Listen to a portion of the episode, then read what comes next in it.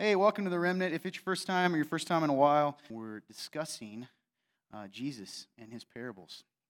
Why is that important? What is a parable? Well, the word means cast alongside. So it's a story that Jesus used alongside a truth, a heavenly, a kingdom truth, to help us understand it, um, to help us get it in a deeper way.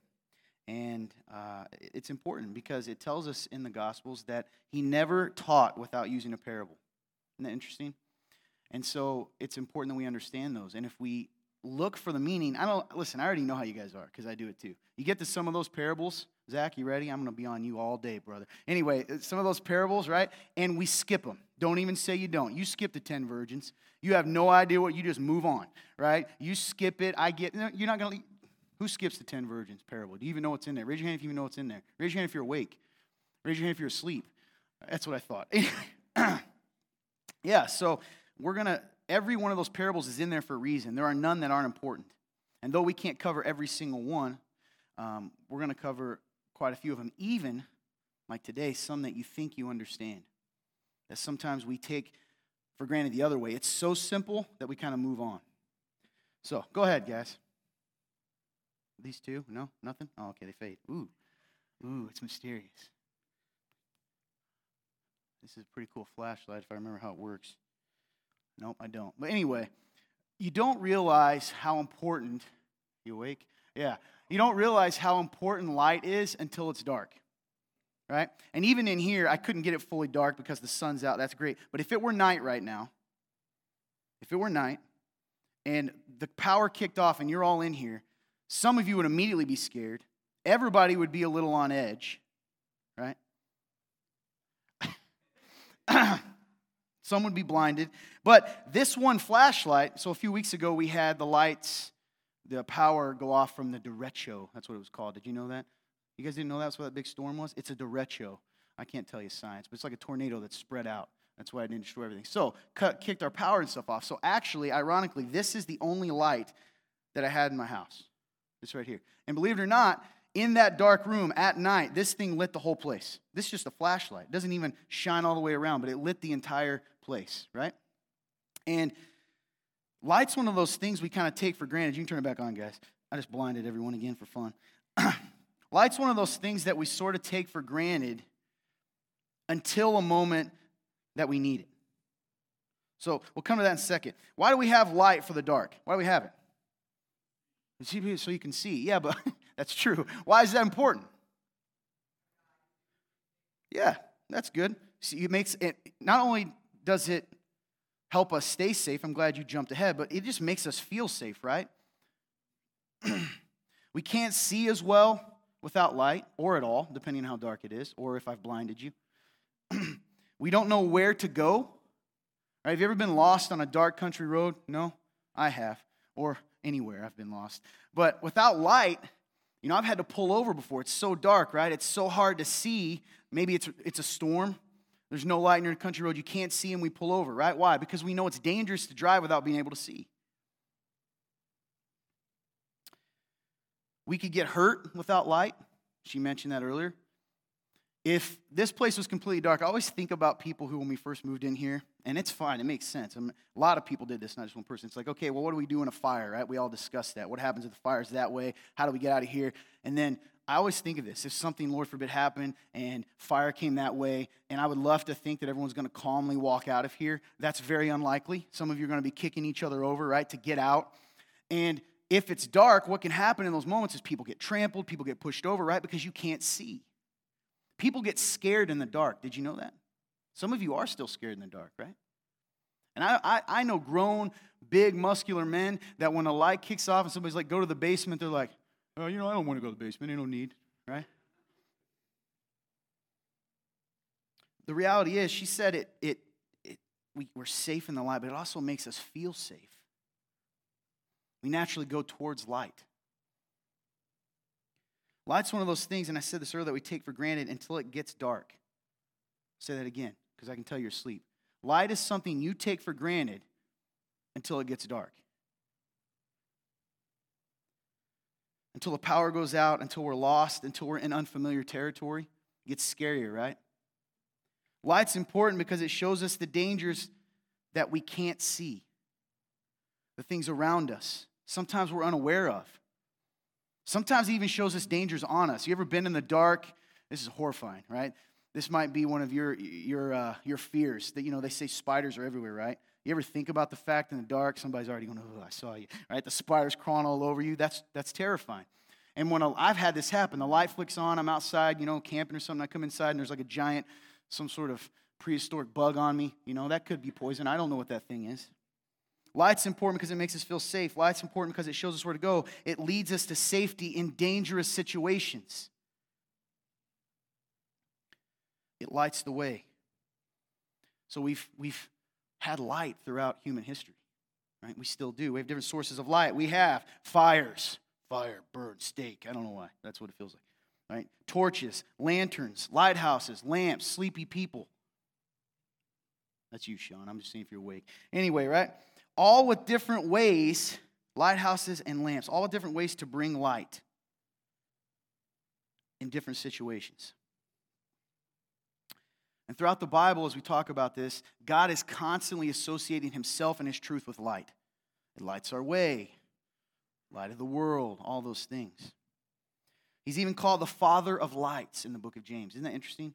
And when we hear that, if we say the Father of darkness, that has a completely different connotation, doesn't it, than the Father of lights. Why? Darkness equals fear and shame and, and danger, and light is what? Truth and beauty and safety. Jesus uses light in a very specific way in one of his parables. And though he does refer to himself as the light of the world, do you know that? He is the light of the world. He also refers to his followers, his disciples, if you're in this room and are one of those. He refers to us as light. They and we are called light. What's the purpose? You ready for this? You're going to like this. To light houses. To light dark houses.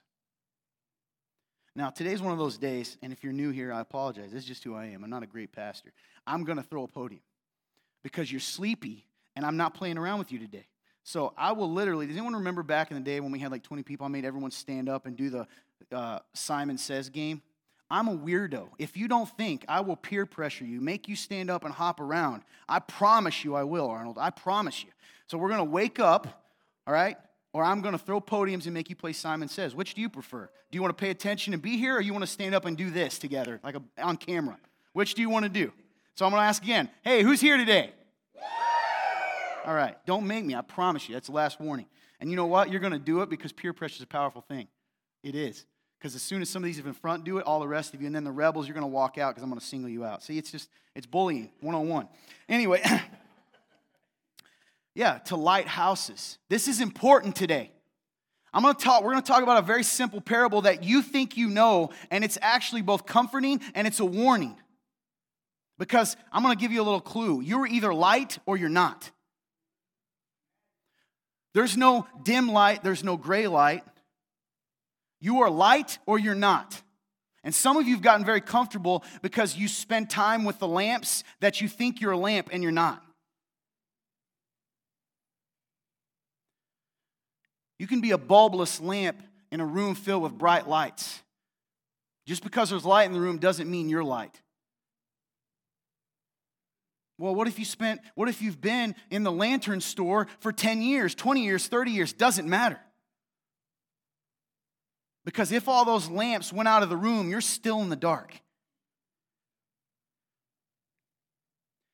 So, set up the context, and I bet you already know where we're going, good. We're going to talk about where Jesus gives this short parable, and we've talked about it during the Kingdom series, so we're going to come back to it. A short parable on light and the comparison of us to light and other things. But before that, it's really important. Matthew chapter 5 is where we're going to be, and we talked about this during the Kingdom series. Jesus gives the famous Sermon on the Mount, and we get the Beatitudes, right?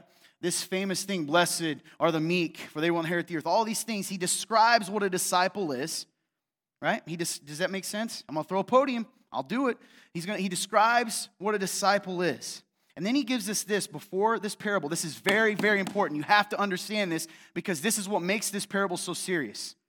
Is right before, we're going to be uh, in Matthew chapter 5, 13 through 16. Don't put it up, guys and gals. But verse 11 and 12 says in the same chapter, after all the Beatitudes, he says, You are blessed when they insult and persecute you and falsely say every kind of evil against you because of me. Be glad and rejoice because your reward is great in heaven, for that is how they persecuted the prophets who were before you. This is something that gets lost. Beatitudes, okay, it's encouraging. Blessed are the peacemakers, the poor in spirit, cool. And then we're going to move on to the parables, and you kind of skip this section that very clearly says this If you're with Jesus, it's not a matter of if or maybe, you will eventually face two things insult and persecution. Period. Some of you in this room are like, well, Todd, I've never experienced that. Then today's parable will make a lot of sense to you. Because how bright your light is directly parallels how much persecution and insult you get. Because, and if you're getting none or very little, then maybe you're not a lamp. Persecution and insult can go from you just look weird and feel uncomfortable, right? Because you don't fit in all the way up to mockery, all the way up to persecution, all the way up to martyrdom. What's that mean? Some places they kill people for following Jesus. They have throughout history. Well, not here in America, Todd. Not right now. It's going to be interesting to see how many lights there are when the darkness comes for them. When it's easier to, to get along, right? So, anyway, after all of this, Jesus touched on this idea beforehand that there will come insult and persecution for being one of his disciples. And it's so important because in your Bibles it separates this, guarantee it. So we kind of just skip over it and go, okay, end of one speech, beginning of new. No, it's all the same. And he says this right after this, starting in verse 13 of the Gospel of Matthew. I'm reading from the HCSB, whatever you want to read, that's fine. You are the salt of the earth. There it is again. I love it. All the long term Christians going, I know what this means. But if the salt should lose its taste, how can it be made salty? It's no longer good for anything but to be thrown out and trampled on by men. And here we go. You are the light of the world.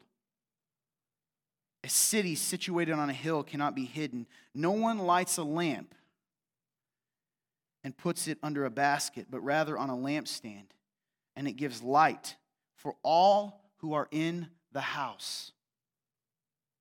In the same way, let your light shine before men, so that they may see your good works and give glory to your Father in heaven.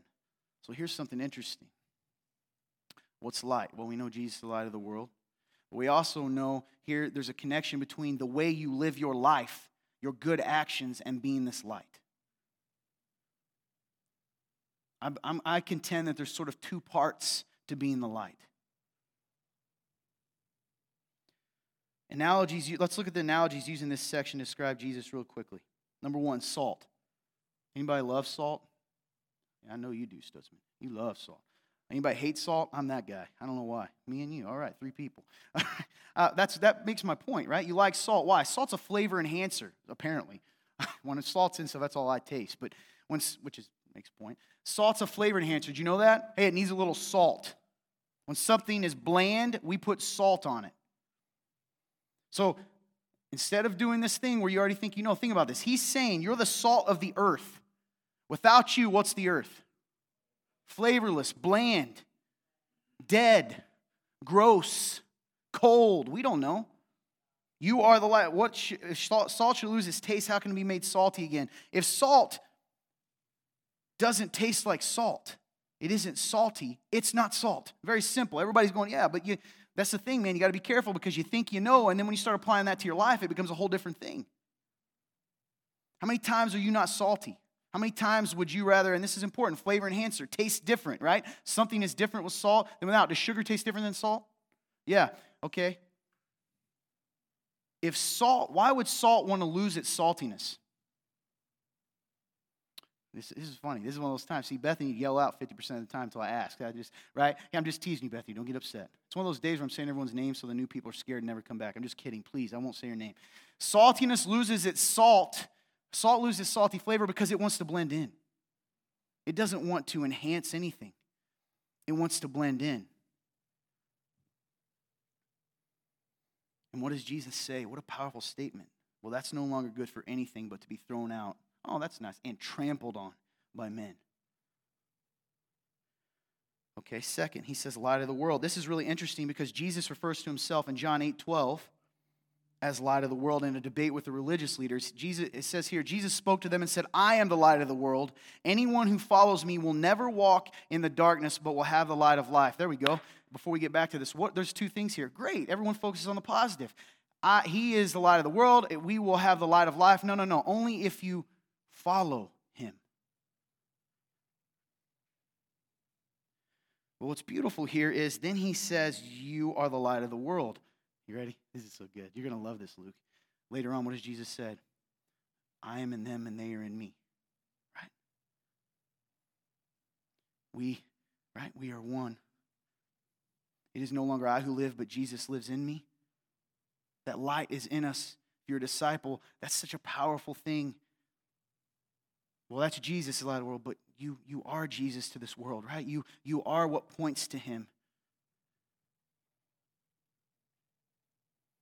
What else? It says a city situated on a hill. The big one is a city on a hill.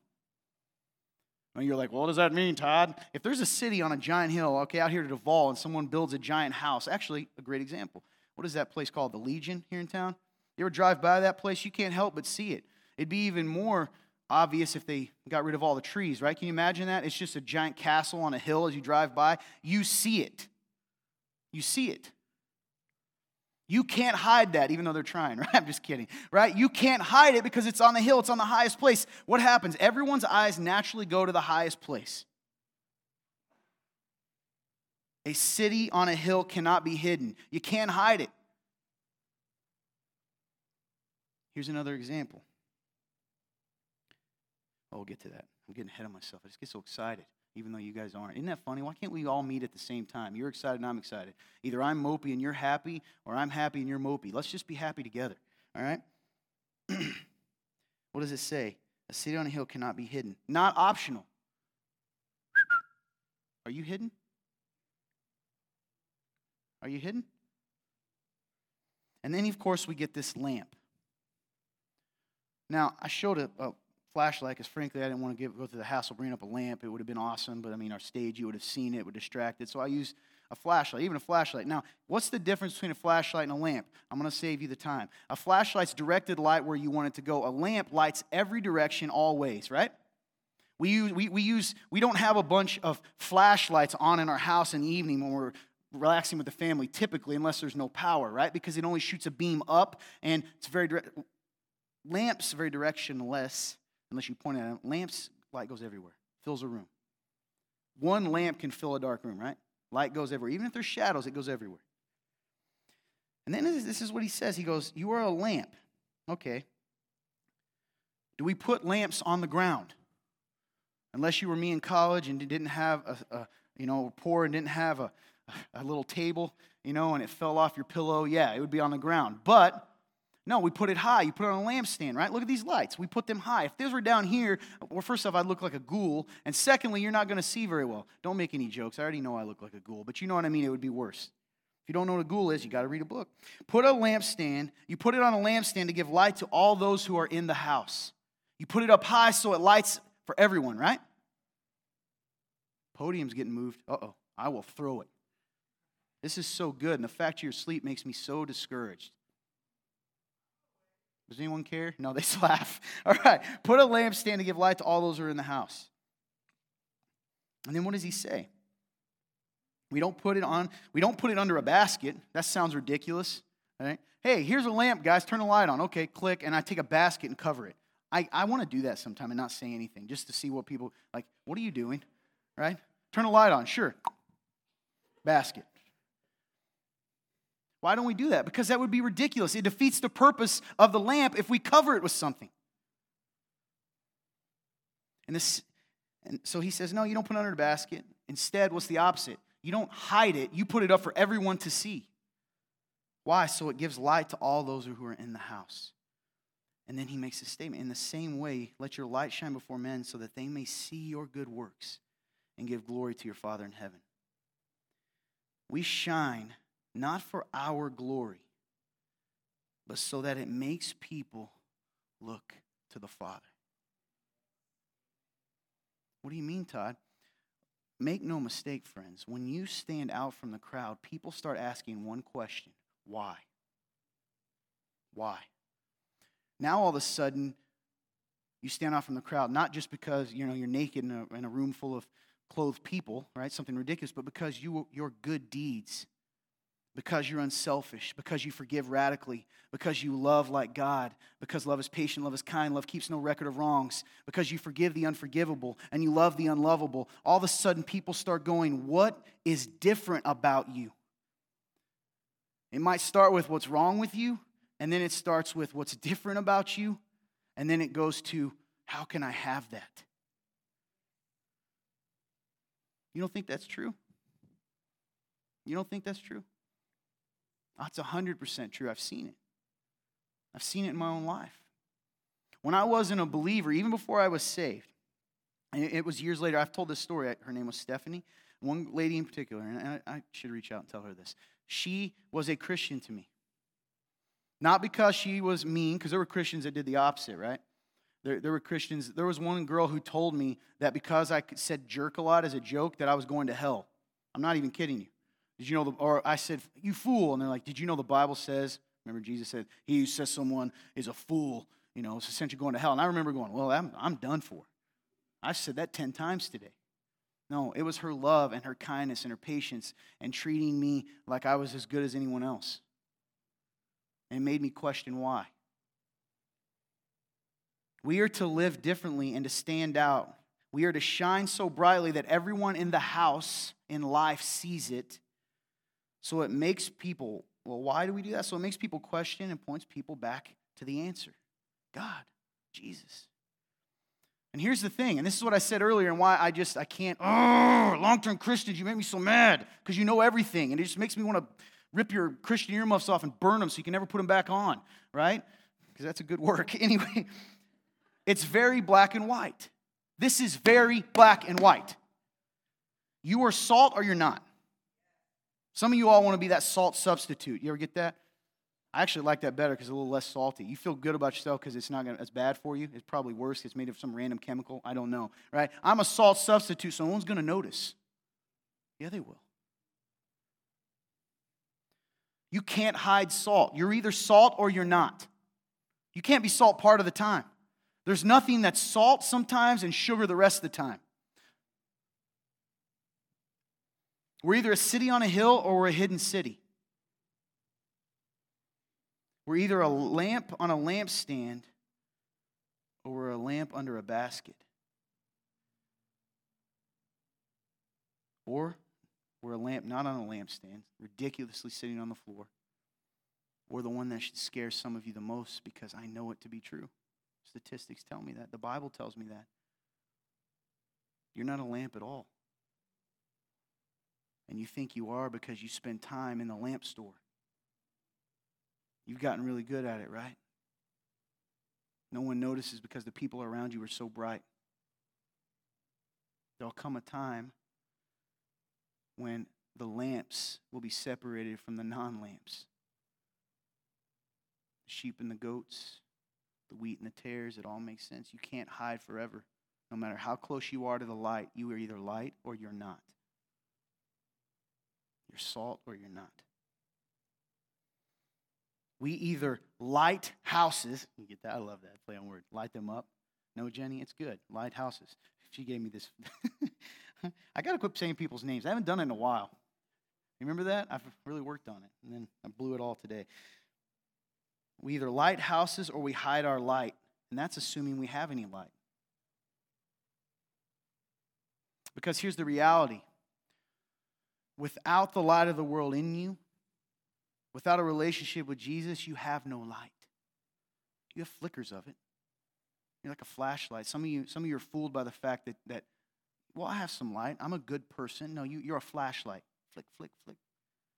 When you want to see, when you want when you want light, you turn it on, but most of the time it's off. Don't want to waste your battery. Don't want to waste your time. Don't want to not have what you want, right? You know, guys, I was thinking just now, kind of pondering guys, you know, a lot of Christian guys. I went to a Christian college, whatever that means.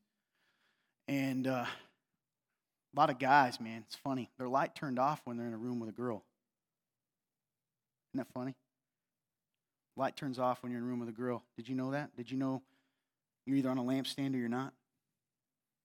Well, yeah, we talk about Jesus together, right?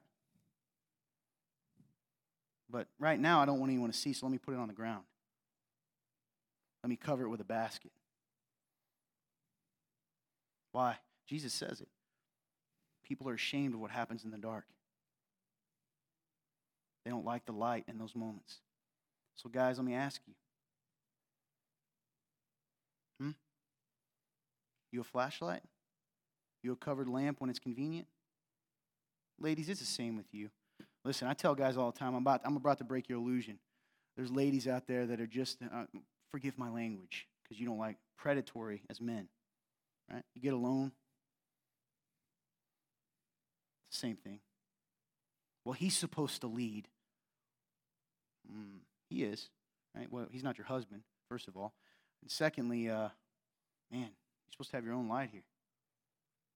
It's not to shame us, right? Grace and mercy are real. And if you, and that's the, that's we're going to talk about the different kind of lights. Like you can be a lamp that's covered with a basket. You got the light, but but you're not on a lampstand.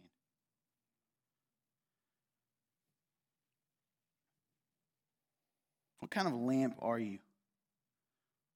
That's what we're going to talk about today briefly. It's going to be a what kind of lamp are you? Number one, are you a covered lamp? Are supposed to have quotation marks. Oh, guys. Covered lamp? Are you a covered lamp? What's a covered lamp? It's a fearful person, it's an ashamed person. Not fearful, it's an embarrassed, ashamed, secret Christian. I'll give you an example that haunts me, and it's going to seem so stupid.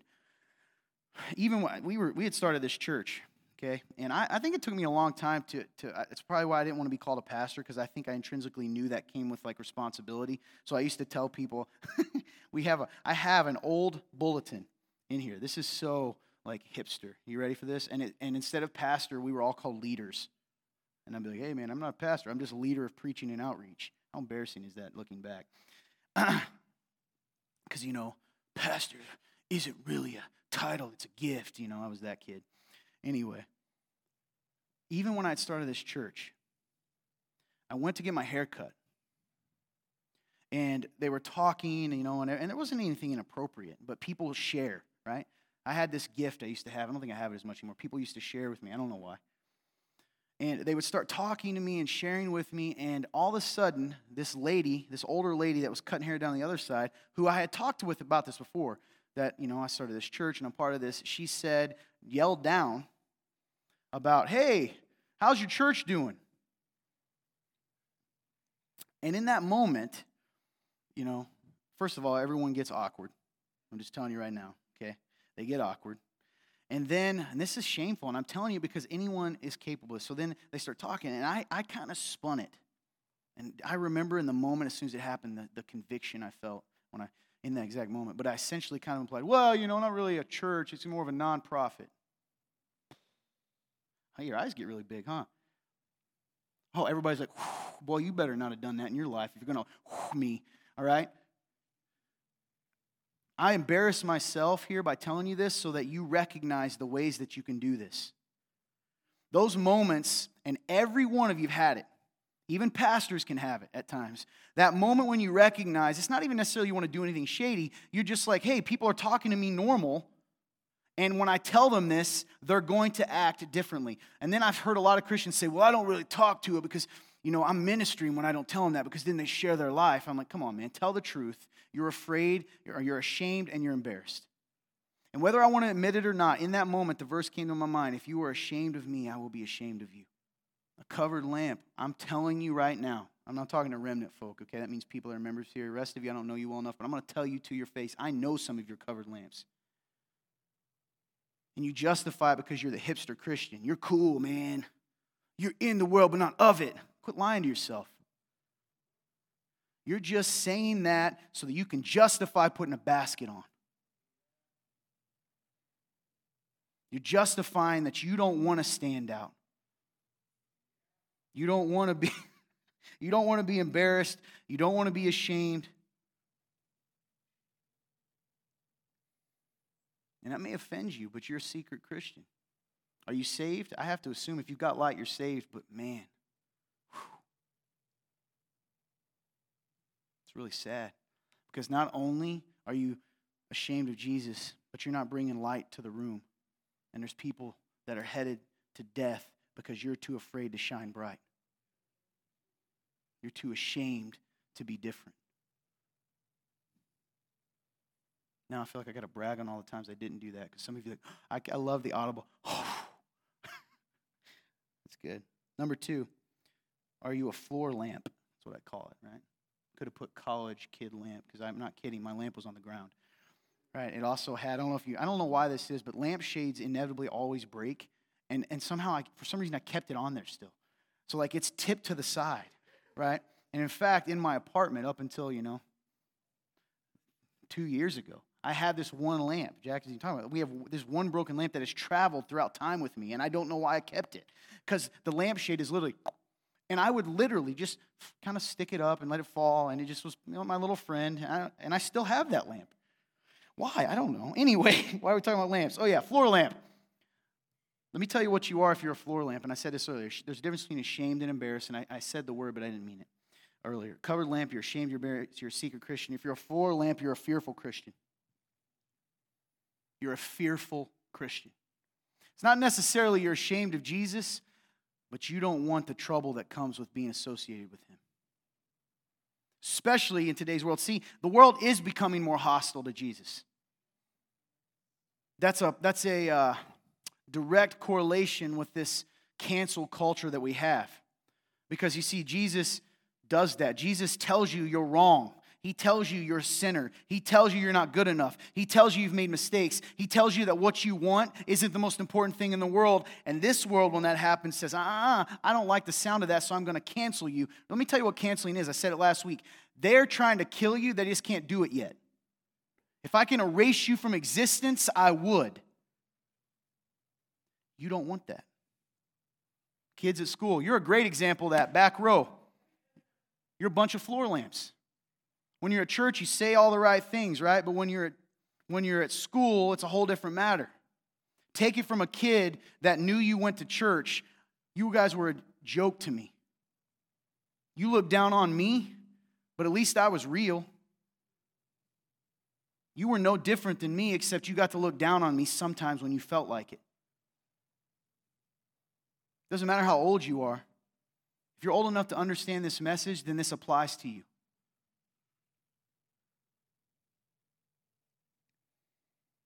Floor lamps, right? I don't pay attention during messages because that's not cool.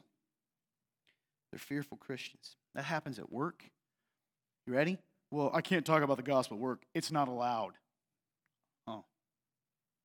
It's not allowed. Man, I wish I could like see like a virtual hands, the people in the room that you know that's you. And you justify it. Why? Because they told me I couldn't.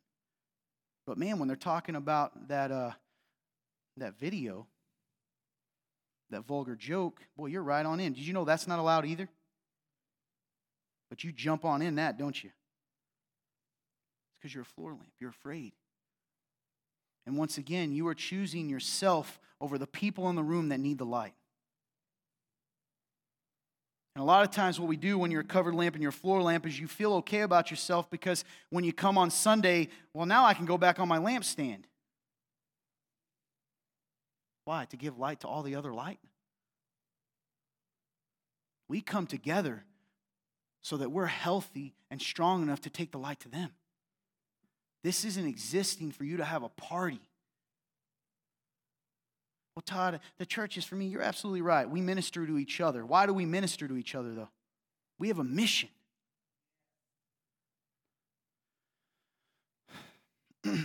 and we have to take that seriously. And a lot of times we don't. Fearful Christians don't want to draw attention to themselves. And I get it. I get it. I just told you, I get it. But you can't do that. That's not the option, remember? You want to be the light of the world, you can't be on the ground. You can't be covered with a basket. I love when I hear this. Oh, yeah, man, I, you know, I go to church all the time, but you haven't, let's just be real. You haven't prayed the prayer. Well, why do I have to say it? That's exactly why you have to say it, because you're questioning why you have to say it. You go out for prayer, you come up here and, and, praise God. I hope we're on a journey, but some of you have been on a journey for a real long time. At a certain point, the rubber meets the road. You're either with Him or you're not. That's reality. That's not popular, though, is it? But see, our job as a light is to not is not to tell people and make them feel comfortable. It's to point out the danger and to point them to Jesus. Because without the light, without the message, without the light of the world, without Jesus Christ, they are doomed to darkness, right? Jesus says this all the time. They will be thrown out into the darkness where there's weeping and gnashing of teeth. Are you a floor lamp? Are you even willing to admit that? You know, the Christian journey is not a journey of pretending that we're all lamps on the lampstand, we're all perfect all the time. That's a joke, and some of you need to wake up to that. Being a disciple is a constant journey of recorrection. We get off top, we got to follow him again, right? We got to get, that's just how it is. A disciple and whether or not he or she is genuine and authentic has nothing to do with some with whether or not sometimes they stumble off the path they do the wrong thing or even sin. It's how they respond to that. And make no mistake yes somebody that just keeps on going down the road right that keeps on and willfully choosing not to follow they're in trouble. But are they really any different from the person that's unwilling to walk and follow him because then they would have to admit that they weren't for a time? That makes sense or is that too much for you some people in this room, you don't want to recorrect because then you'd have to admit you went off the road. Floor lamp, covered lamp, which are you? Here's the one that's really scary. Are you a bulbless lamp? I also had one of these. I don't know why I kept it. It was a lamp with no bulb. Grant's laughing, he probably knows it, right? This lamp had no bulb, and I took it with me everywhere. I don't know why. I kept telling myself, someday I'll put a bulb in it, right? I didn't. Listen, there are bulbless lamps in this room. And that's very, very dangerous because here's the, here's the thing. Ready? You don't have any light. And you justify it again. I said it earlier. You are, you have no light. You're fooled because all humanity, in my opinion, you ready for this? Here's another light analogy. All humanity is created in the image of God, yes? Even those who don't believe, so they're flashlights. Sometimes they shed a little light because they're made in the image of their Father. They do good things, but they're never on all the time, and they definitely don't light up rooms. The light's just there when they want it to be. Look at me, everyone. Look how bright I can be.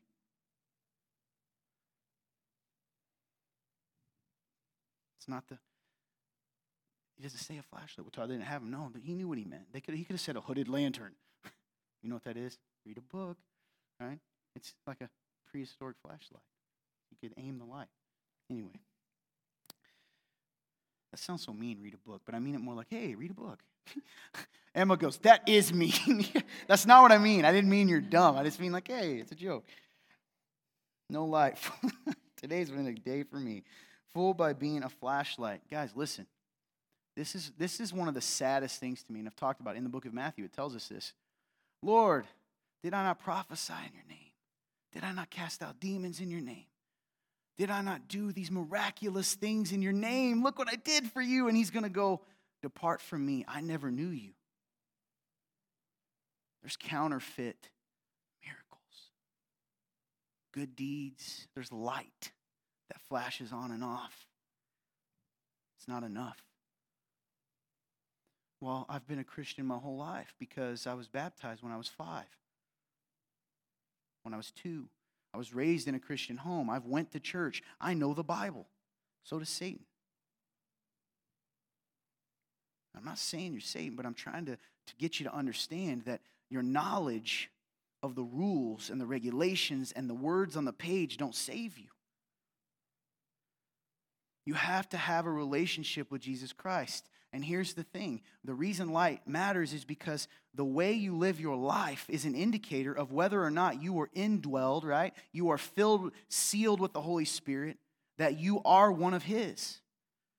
That you, we're all bulbless lamps until we take Jesus' bulb, right, and put it in there. So many people, my biggest fear is people in this church, their whole life go on and on and on, and they even do awesome things and they fool me because I like them. And someday, Lord forbid, and they stand before Jesus and he says, I don't know you. That's a fear for myself sometimes. What's the proof in your life? Are you a flashlight? You turn it on on Sundays? What about Mondays? What about in the dark room with the girl, with the guy? What about when the computer's on and no one's around? What about at work? Are you just like the crowd or do you stand out? Listen, I worked in factories. I know how hard it is not to get sucked into that culture. Construction, all of that. By the way, ladies, I know how you all get when you're together too, right? It ain't all clean and pure and pretty. I worked in a bank. Sometimes I was like horrified by what I heard. We all get sucked into that culture. Sometimes we don't want to be salt because everyone treats us different and we don't have friends.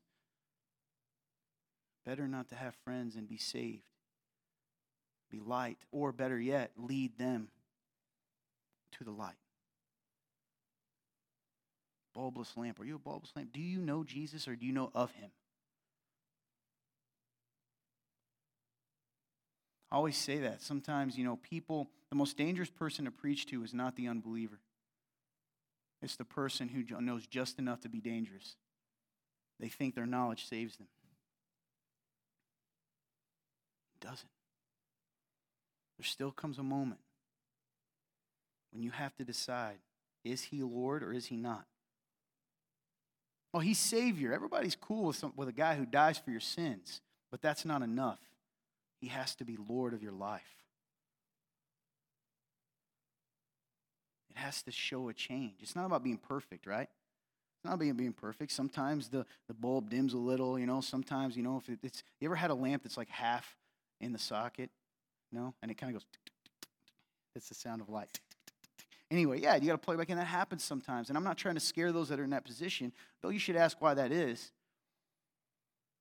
But if you're in this room and you honest to God, not for Todd, not for your wife, your husband, not for the ministry you serve in, for yourself, your eternity, your life. If you can't be assured, man, do I do I really my lamp, do I really know him? Am I known by him? Have I put my faith in him? Well, I haven't prayed the prayer, man, because I don't need to do that. That's such a dangerous thing like, because it's a heart. The older I've gotten, the more I realize why he says confess with your lips. There's something about that, about out loud saying what we say we believe inside.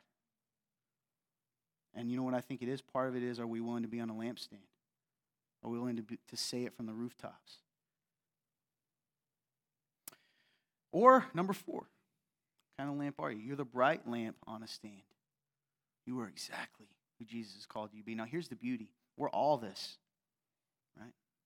This is who we are meant to be.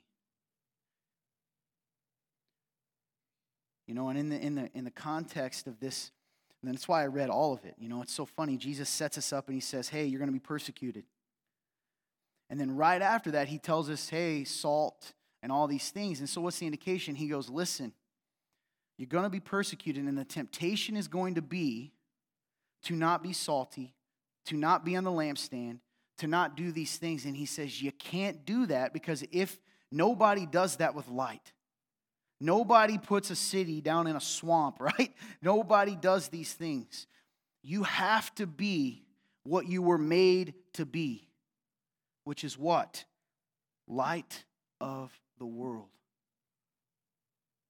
That is a heavy, heavy thing to be told by the God of the universe who spun the stars in the sky and set the sun on fire, right? To be told that you on this earth are the light. A bright light lamp on a stand. Well, tell what's that look like? In my opinion, it's a disciple. It's someone who follows Jesus wherever it goes, no matter the cost. It's a kingdom folk, right? That's what we call here. It's a kingdom person, someone focused on the kingdom. More than they're even focused on what? This the only way you're never you're going to be able to live a life that's not afraid of following Jesus, not afraid of the consequences. You have to remember this is temporary. That you are not from here, right? That you from another kingdom. And here's the good news: the king's coming back.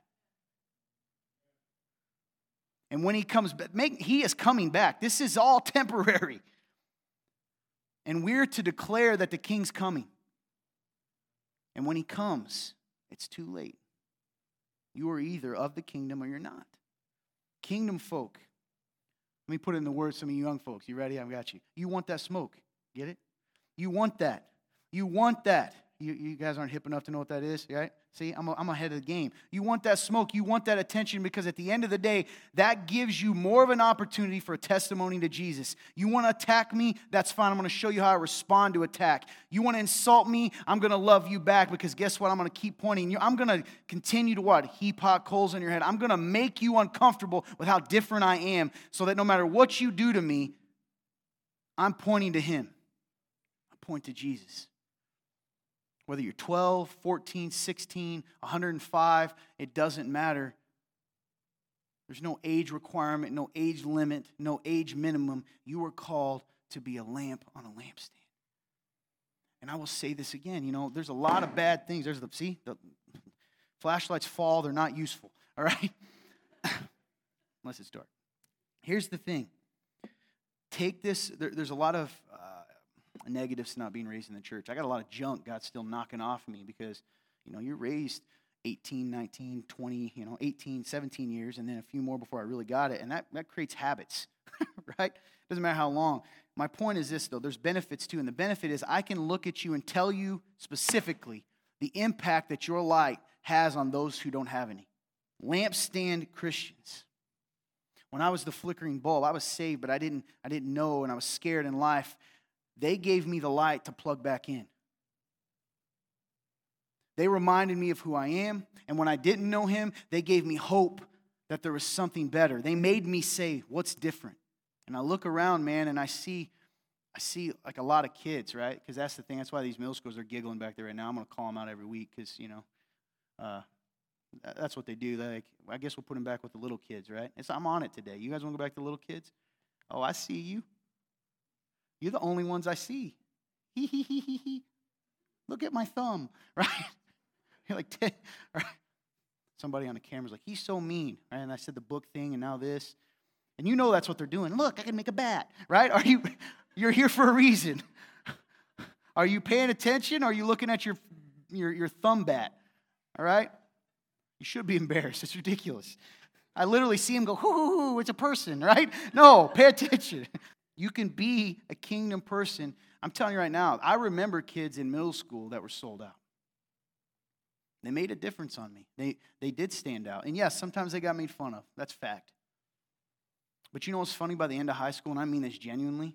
They weren't made fun of anymore, at least in my school. The ones that were really sold out. Yeah, people may have treated them different at times, but they didn't make fun of them. Because they knew that what that, that that light was real. And it's funny that, that it continues today in the workplace. It's the same thing. So I'm gonna I want to ask you something today. You know, hey, you're blessed when they insult and persecute you. What a beautiful thing that he reminds us that when we stand out, that's a good thing. When they insult us, when they persecute us, you're blessed. That means you're really with me. And then he, how cool is this? You're in good company because they persecuted the prophets. And see, prophet back then, right? God spoke to them. Jesus knew that when he said prophets, he was talking about, right, the, the, the old, the Elijahs and all those people, the, these, these ancient prophets that God spoke to, and you are like them when they persecute you. Of course you are. But that didn't stop the prophets, right? Most of the time, even when they didn't want to. Why?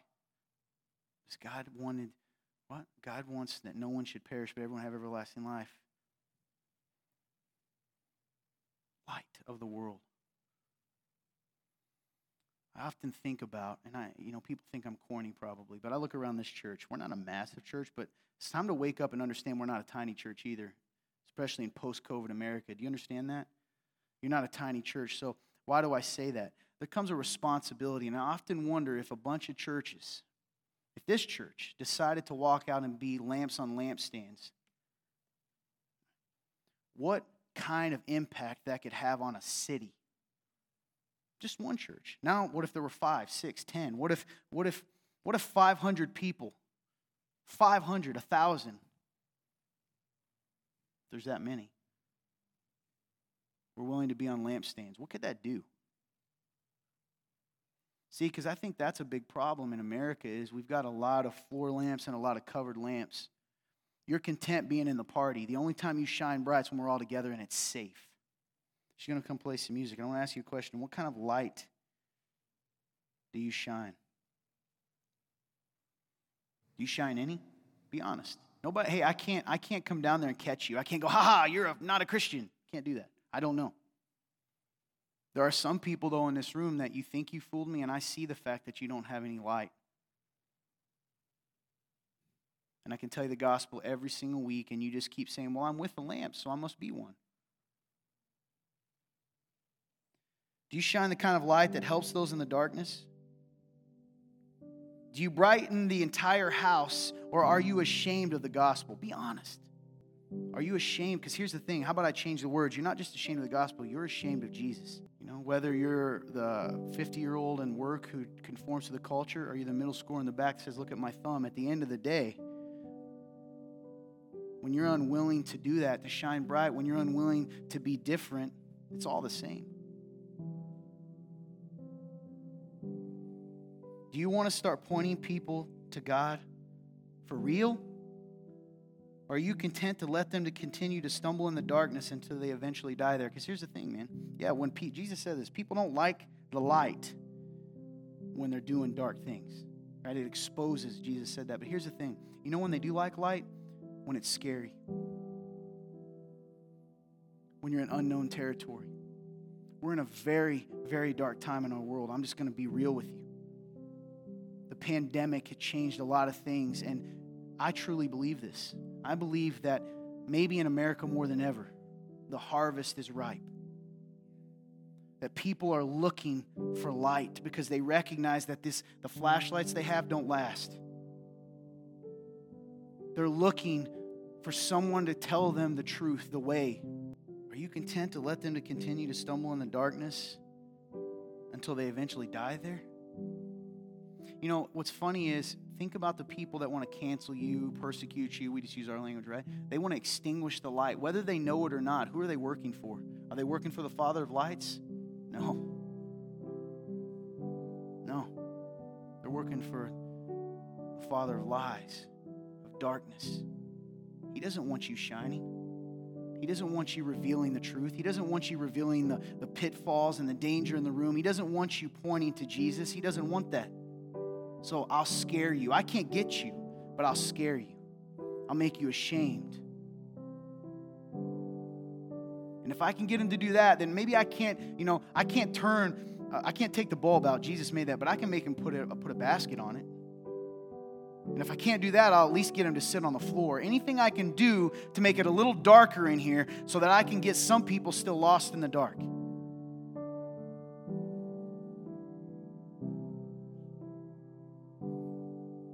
Kind of lamp are you, really? This parable tells us that. Listen, guys, I don't want to be insulted. I don't want to be persecuted. I don't. Everyone thinks I want that smoke all the time. I don't, right? Hip, huh? I don't want it all the time. But one thing I've, I've come to realize about my role, and I believe this church as well, and honestly, we're not the only one. There's churches across America that are tired of it, and we're going to start standing for truth I hear churches all the time, hey, revival, revival, and like as though God is going to somehow do all the work for us. No, we got to be lamps. You want revival? Do what He told you to do. Be what He made you to be. That will lead to revival. Not some crazy mystical thing where He's like, it's fine. You guys stay on the ground. I got this. He already gave us the reason and the way to bring about revival, and it's you. It's not going to happen with a bunch of covered lamps. It's not going to happen with a bunch of floor lamps. It's going to happen when God's people stand on lampstands and say, This is what I am and whose I am, and let me show you the way. That's it. What kind of lamp are you really? And some of you in here, you're the bulbless lamps. Reality check. Doesn't matter how close you are to the light, doesn't matter that you, you know, you hang with lamps, doesn't matter because one by one we will be taken before the light of the world, the King of Kings, the Lord of Lords, and we will be judged on one simple thing. You either are or you're not. You either have a bulb, you know him, he knows you, you've, you, you have life in him, or you don't. That's it. Church won't save you. I can't save you. Mommy can't save you. Daddy can't save you. Your wife, your husband, and even your little bright flashes of light from the flashlight isn't enough to save you. And that's a beautiful thing, really, because at the end of the day, man, sometimes I just I, I cover myself. Sometimes I still act like I'm living in the dark. The gospel is really simple. Jesus. It's simple, but it's going to cost you your life. That's what I, I read this recently in a Bible. It's powerful. It's a simple thing, but it's going to cost you your life. You mean I'm going to die? Yeah, in a way. Everybody dies, right? Braveheart, not everyone really lives. Here's the thing this is the gospel. God created everything in this world. He created us to be relation, relationship with Him, and He said there's one rule. You ready? One rule, and you don't follow it. I'm God, you're not. I tell you what right and wrong is, you don't determine that. That's, it. that's what it was. And he, that's what he said. Let me be God and you can enjoy all this. I'll, come to me and I'll tell you what right and wrong. No, I will decide. That's what the tree was. We rejected his sovereignty. We rejected his power, him being Lord. We tried to set ourselves on it. What a joke. And in that moment, we were separated because we were infected with a disease. Because being separated from the Creator, the creation began to die immediately. It's like a limb chopped off a tree. We're separated from him. Sin is both the things we do that aren't good, our dark acts, but it's also a condition. It's the disease that shows itself in the symptoms. And that's why no matter how many flashes of light, you know you can't fix yourself. No matter how many times Oprah tells you to do this, and no matter how many times someone g- gives you advice, and how many self help books, right? Self help books you read, at the end of the day, you just can't fix yourself. And listen, there's no issue with that. That's great to learn, but it can't save you. How many books have you read this year trying to find a way to fix you? You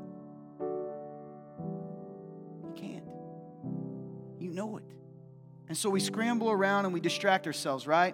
Distract ourselves with TV and money and status and cars and sex and bodies and computers and thumb bats and all these other things we do to try what? To try to distract ourselves from what we know to be true. That this life is far shorter than we want to admit. And we can't fix ourselves.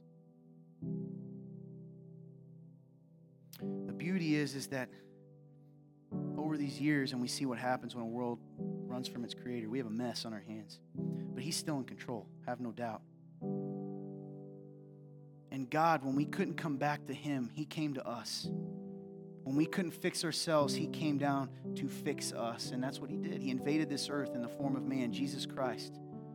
He existed. Jesus of Nazareth existed. Don't be silly. And He didn't say He was a good teacher, and He didn't say He was Buddha, and he didn't say he was anything else except one thing, right? He is the light of the world, he is the Son of God. He is the Messiah, the Savior. He is the one we've been waiting for to take us home, to fix us, to heal us. And so Jesus taught us how to live, and he performed miracles to prove who he was. And then he did the most miraculous thing of all. He died on a cross for all the dark acts that you and I committed. He died. The light of the world extinguished himself for us. And on the third day, he rose from the dead. Fact. Over 500 people saw that and witnessed it.